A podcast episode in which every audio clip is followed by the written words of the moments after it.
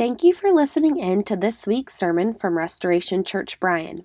To learn more about restoration, you can find us online at restorationbryan.com. We are so grateful for all those who are able to listen online, and we pray the message encourages you and challenges you as you draw closer to Jesus. If you are not already connected to a local church, we would love to invite you to join us for worship. If you are listening from another city, we pray that this message is a great supplement to your walk with Christ, and our hope is that you would have a gospel centered local church that you call home. Thanks again for listening. I wanted to have the entire chapter of Genesis 34 read so we would understand the, the full context.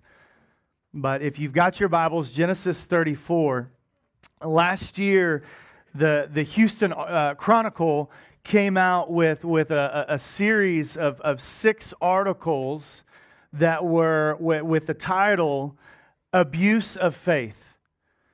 20 years, 700 victims, Southern Baptist sexual abuse spreads as leaders resist reforms. This was the title of, of this series of articles that the Chronicle uh, put out. And in these articles, you read, you read story after story of, of pastors, of, of uh, leaders, youth leaders, volunteers who, who leverage their position. They leverage their position to abuse those who are under their care. And numerous churches were named. High profile pastors were, were named. And, and what was spotlighted was their neglect of care. What was spotlighted was, was their, their silence and their silencing of victims and their failure to act uh, and, and, pursue justice among, among many other failures, church family. And, and, and through it all, here's the, the problem the gospel gets drugged through the mud.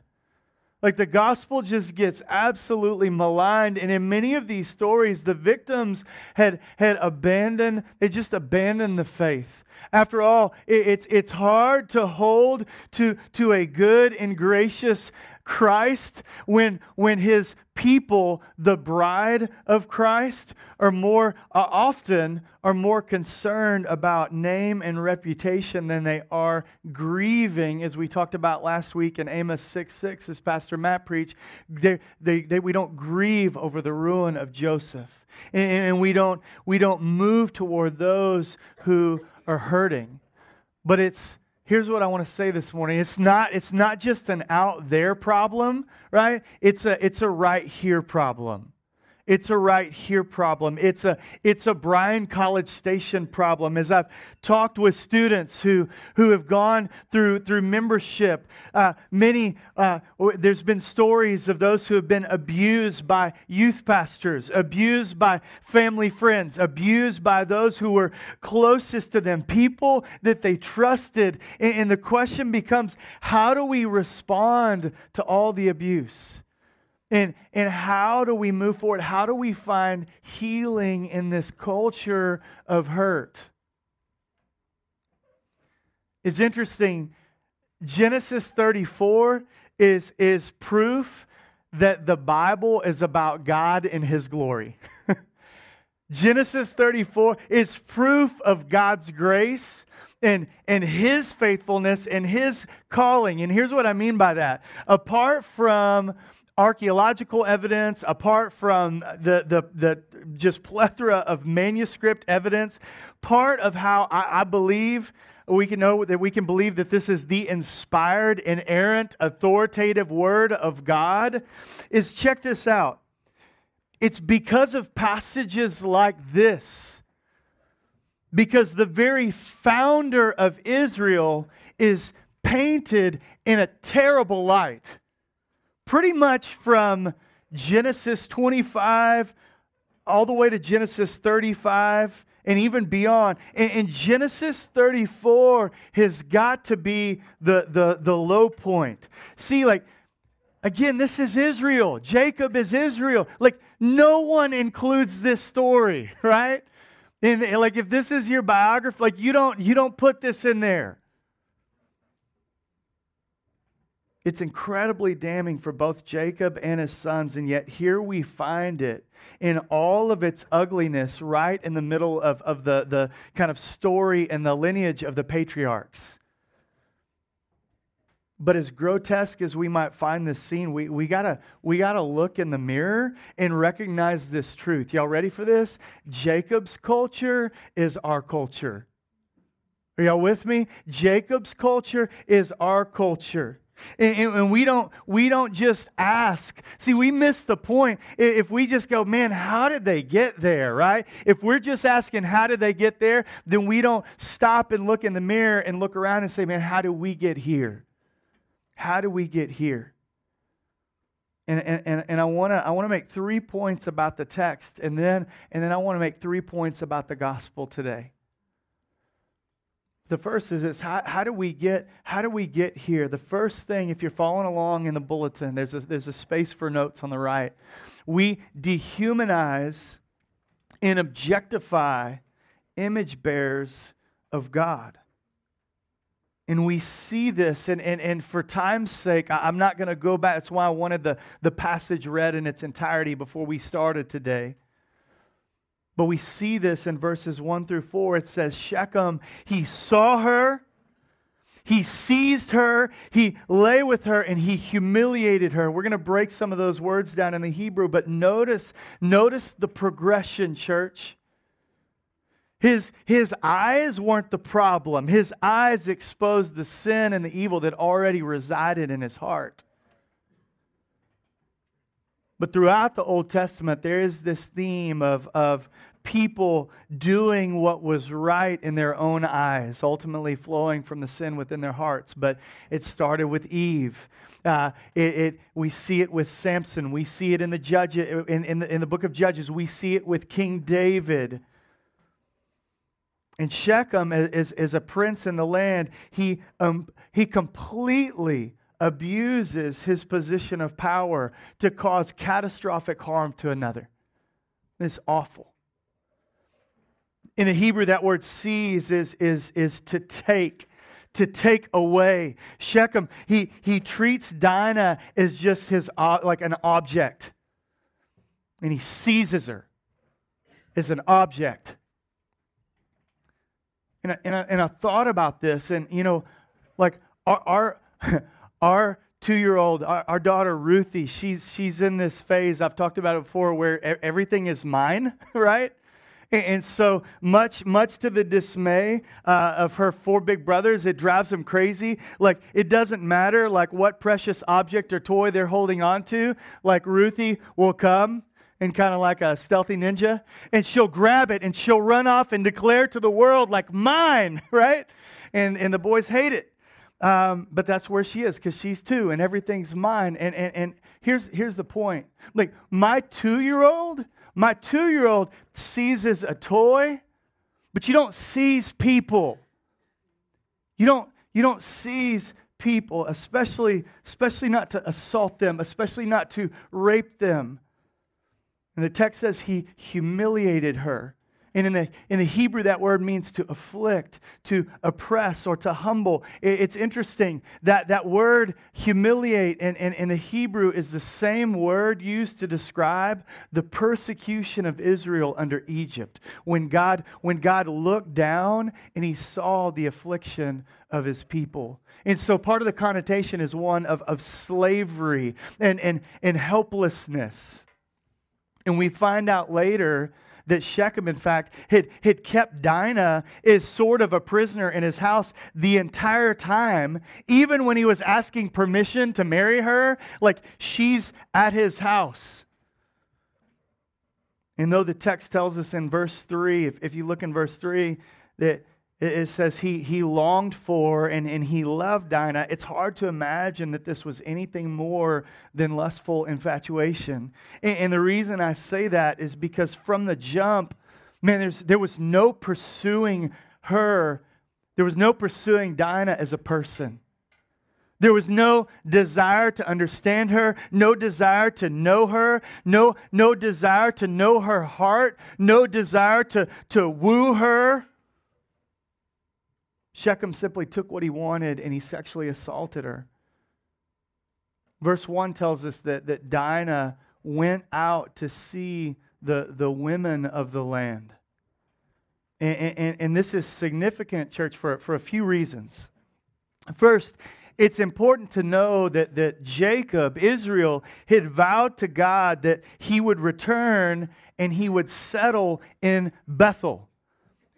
And so in, ver- in chapter 33, by the end of chapter 33, we see Jacob travels, but he, he stops short of Bethel and he ends up and he stops about 20 miles short of Bethel in Shechem because it was a, it was a very prosperous area. It was a very prosperous city. So, in a sense, due to Jacob's disobedience, he already had his family in the wrong place, but surrounded by paganite, by pagan Canaanites, the text tells us that, that Dinah went for a walk to check things out. And it's crazy. I was talking about this with a couple of people this week. I, I read some commentators this week that implied like that Dinah put herself in this situation by taking a walk. really? Like, are you kidding me? But then I thought about it. Like, we, we, we hear that today in the culture. We still hear that. Well, she shouldn't have been drinking. Or well he he shouldn't have been he shouldn't have put himself in that position. He shouldn't have been at that place. Or she shouldn't have been at that party. Really? As if those things make it right for a woman or for any person to be violated. And here's what i want to say and i'm going to put a, a quote up by, by author and, and, and pastor justin holcomb but if, if you've walked through sexual abuse or, or, or any type of significant abuse for that matter, Here, here's, here's what you need to know. And I want to put this up, and I may be blocking it. I'm sorry. Justin Holcomb says this If you have suffered as a result of sexual assault, this book, the Bible, is written to you and for you, not, not about you. And he goes on, he says, What happened to you was not your fault. You're not to blame. You did not deserve it. You did not ask for this. You should not be silenced. You are not worthless.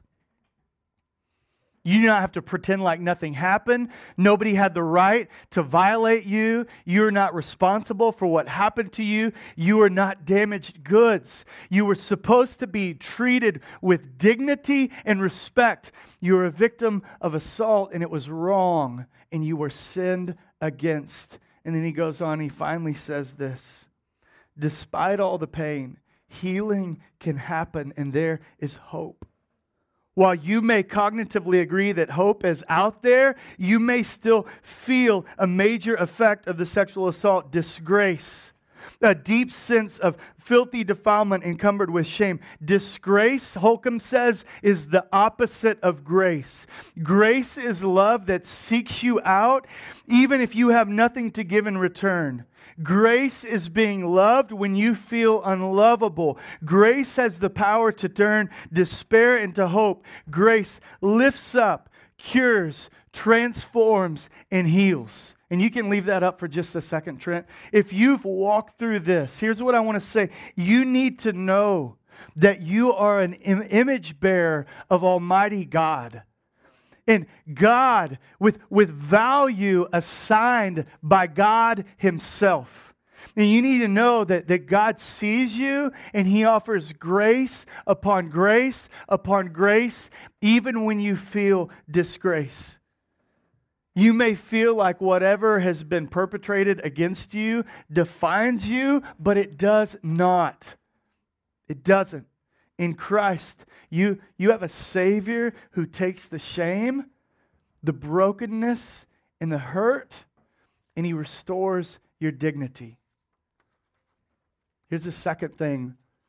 How do we get here? Here's the second thing you need to know this morning. You can go on to the next one, Trent. Leaders and influencers fail to lead. We see this really throughout the chapter. But verse 5, verse 5 tells us Jacob heard. Jacob heard. He knew exactly what had transpired. In verse 5 tells us that Jacob held his peace. At this point, you might be thinking, well, oh, like how, how noble of Jacob to not lose his stuff, and how noble of him to keep his cool. Then in verse 6, you see him speaking with Shechem, and then nothing, like nada. The leader of Israel is not heard from again until verse 30. And what makes this all the worse, check this out, church what makes this all the worse is, is to compare Jacob's reaction here to his response to the atrocity that happened to Joseph.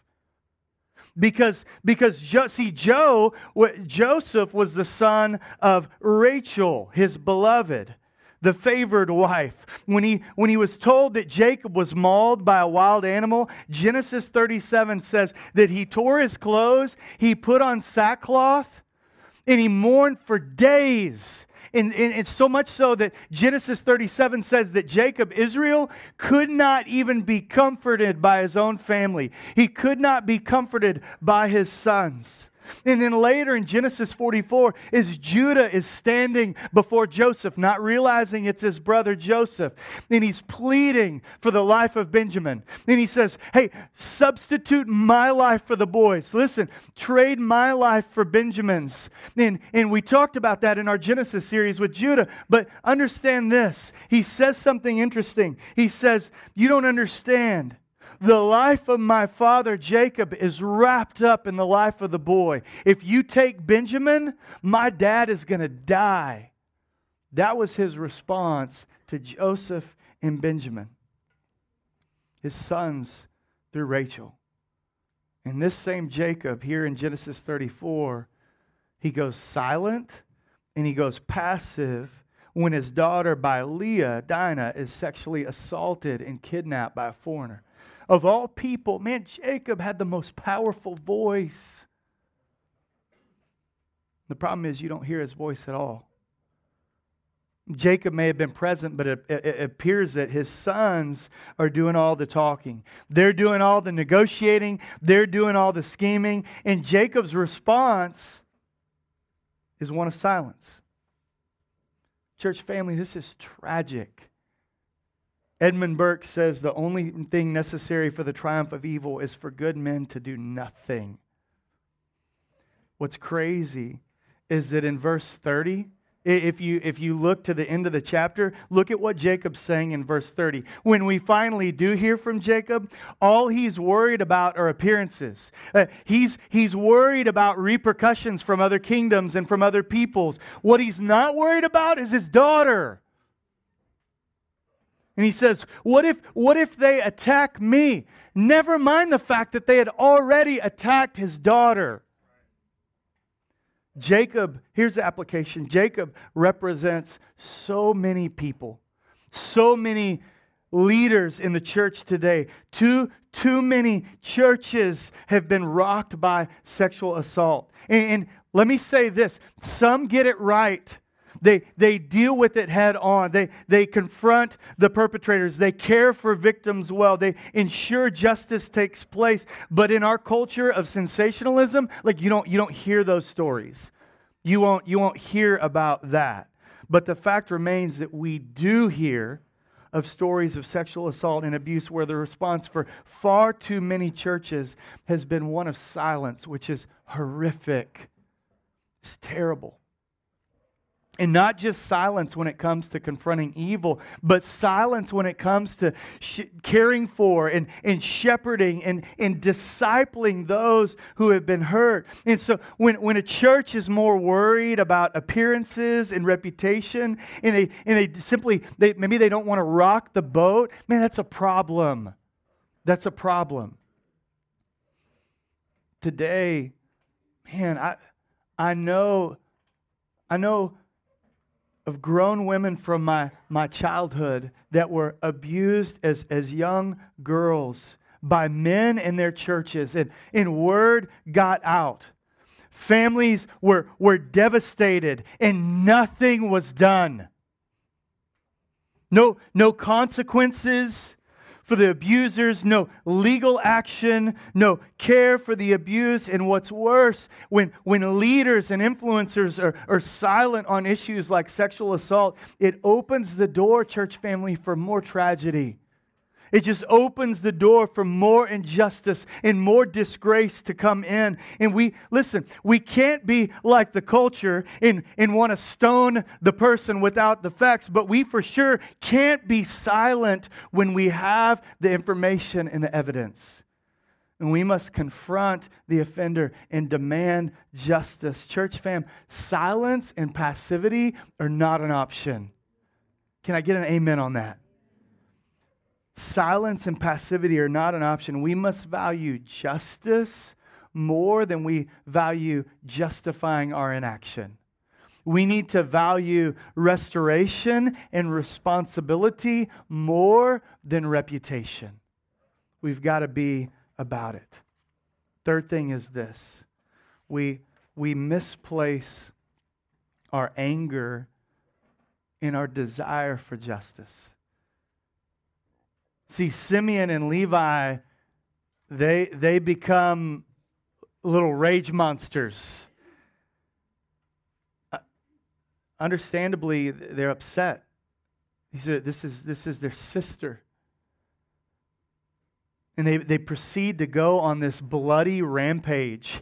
And uh, they, they're executing vengeance against the people of Shechem. And, and, and again, I think initially there was probably like legit, just like grief and anger maybe some righteous indignation, but it turned quickly into this personal vendetta. And we see firsthand the, the futility of resentment and, and the futility of vengeance. Romans 12 19, God says, Vengeance is mine, I will repay.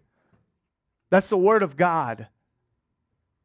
In no way do I think nothing should have been done. That see, Jake, Jacob had that nailed down pretty good. That seems to be his territory. However, nowhere in this passage is, is it evident that Jacob or any of the brothers, anybody in the family, sought the Lord or the will of the Lord. The brother's response, it, it, turned sinful and deceitful. And in verse 13, it, it, uses, it uses that word deceit. It says they answered him deceitfully. Where have we seen that word before? With Jacob. So we see the sons being deceitful like their father. So much so that they, they end up using the covenant sign the covenant sign of circumcision, of being God's people, not, not as a tool of evangelism, but as an instrument of murder. Y'all, y'all grasp that? This, this sign of being in covenant with God. They were supposed to be God's representatives to the nations, and they, they use it as an instrument of carnage. How twisted is that? You, you ever have those moments where you say, man, that, that escalated quickly. Like last week, I'm, I'm watching the end of a Kansas State, Kansas basketball game. it's not funny. Just regular, yeah, and it was kind of an uneventful game. I mean, Kansas has just beaten down K State. Because, um, I mean, hello, SEC Big 12, we know. So, um, And as the game ends, uh, I mean, a little controversial play, but but it goes from like just oh basketball game to like an all-out brawl that like spills over into the stands. Punches are flying. At one point, a dude picks up a chair. It's like, was this WrestleMania? Like, I don't, I don't understand. Um, think about the fallout from this. Instead of defending the honor of their sister, and holding Shechem responsible, right? There was this ancient law of lex talionis, which was an eye for an eye and a tooth for a tooth.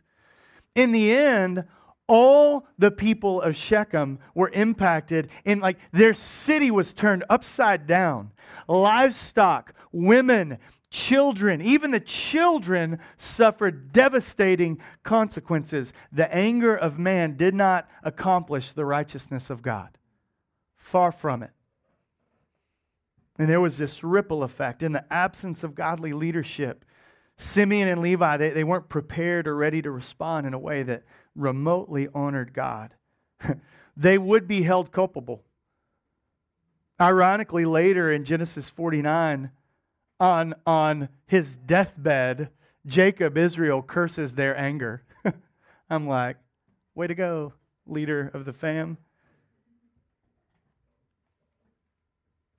In our culture, there, there are countless people hurting, angry, bitter over the abuse and the injustice that's been perpetrated against them and against others that they, that they care about.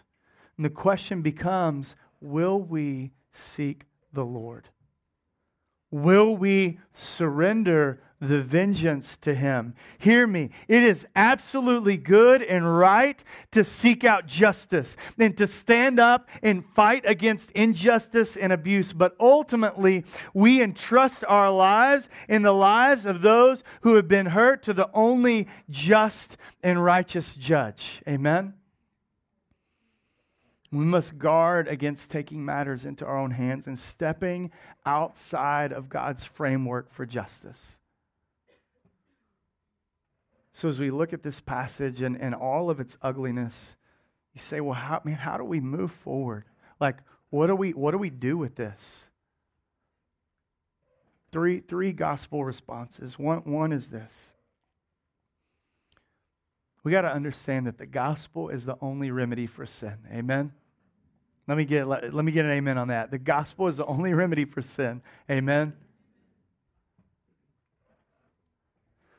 Only the gospel, only Christ crucified and, and raised can transform both the abused and the abuser. Only grace, only the undeserved favor of God can soften broken hearts that have been jaded and, and marred by sin.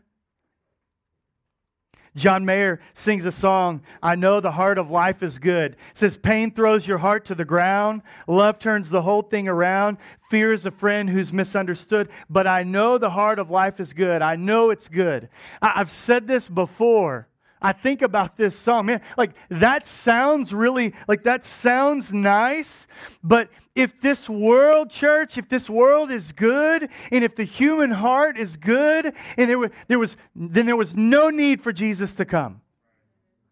And there's no need for Jesus to die on that cross. And there was, there's no need for redemption and restoration. There's no need to address the, the brokenness around us and in us. And if goodness springs from within us, then we have all the resources we need to save and to heal ourselves. But we don't. We don't. And the reality is, we live in a broken world and we're broken people, all of us. And only God can heal the broken. And only God can provide a remedy for those who have been assaulted, abused, who have experienced injustice. How do we move forward? Second thing is this the gospel is the only promise of final restoration. See, this is the gospel that God, God loves sinners and he, and he saves them at great cost to himself. And, and he, hear me on this, he isn't just the God, some of you need to hear this. He isn't just a God of personal redemption, he is a God of global restoration, making all things right and all things new. See, if you're if you're here struggling today and you're saying, "Man, how can good come from this?" Like you don't know what's happened. You don't know what I've been through. How can good come from this brokenness? How can God make right what's been broken? Understand this. At the cross, God used the greatest injustice this world has ever seen to accomplish the greatest good this world has ever known. I'm going to say that one more time. At the cross, God used the greatest injustice this world has ever seen to accomplish the greatest good this world has ever known. Check this out. God has spoken this word of restoration and recreation. God. And I'm going to put another Justin Holcomb quote up. He says this What victims need are not self produced, self produced. That's important. Positive statements about God, uh, but God statements about this response to their pain. How can you be rid of these dysfunctional emotions and their effects? How, how can you be rid of your disgrace? God's grace to you dismantles the beliefs that, gives, that give disgrace life. Grace recreates what violence re- destroyed. Martin Luther writes that the love of God does not find, but it creates that which is pleasing to it. One way love is the change agent you need. Grace transforms and heals, and healing comes by hearing God's statements to you, not speaking your own self produced statements over yourself. Third thing, and finally, the gospel is the only hope for a process of healing, and that's important. The gospel is the, the only hope for a process of healing. If you've walked through abuse, know that it will be a lifelong, lifelong process of appropriating the gospel to your, your scars and to your pain. There's no name it, claim it. I'm sorry. In church family, we can't be silent. We can't we can't perpetuate like this nice, neat, like sterile, heady like discipleship. Like, oh, I'm reading this book while people are just hurting all around us. We must enter into this healing process with others. Church fam, you need to hear this. We have got to learn to listen. And I'm, and I'm, I'm preaching to myself on that. We've got to care better. Don't be, don't be quick, church family, to throw the Bible, Bible verses and proof texts at the person who has been assaulted or abused. And don't, don't treat them only as victims, but as image bearers of God. Be with them every step of the way. Pray for those who are hurting. Encourage them to report the abuse if they, if they have not. Give them the gospel, not just your advice. Give them the gospel. Point them to Jesus, but with great care and love. Only the gospel can change our hearts. Only the unconditional love of God can help us move from fear to faith. And only the grace of God in Jesus Christ can swallow up all the disgrace and all the shame. I'll close with this last thing and we're done. There's another, there's a Shane Bernard and Shane Everett song called You and I. And it's powerful because it's, it's, it's God's declaration to those who are in Christ. And, and, and, and they sing the song, and God just says, clean. I call you clean. I came to clean you, and it's done. And God says, here's a call to all who felt disqualified to run pleasures flowing here and there from my right hand. What's mine is yours. Come behold all of who I am. But I think the best part of the song is the bridge. And it's this interaction between my words and the words of God. And God says, clean. I've called you clean. Dirty. No, clean. No, I, am so unworthy. Clean. Dirty. Clean. You are clean. That's what I'm wanting. God says clean. If Jesus says it's done, it is. If Jesus says you're clean, you are. If Jesus says he loves you, he does. Trust Him, believe, and commit your life to Him. Y'all pray with me this morning.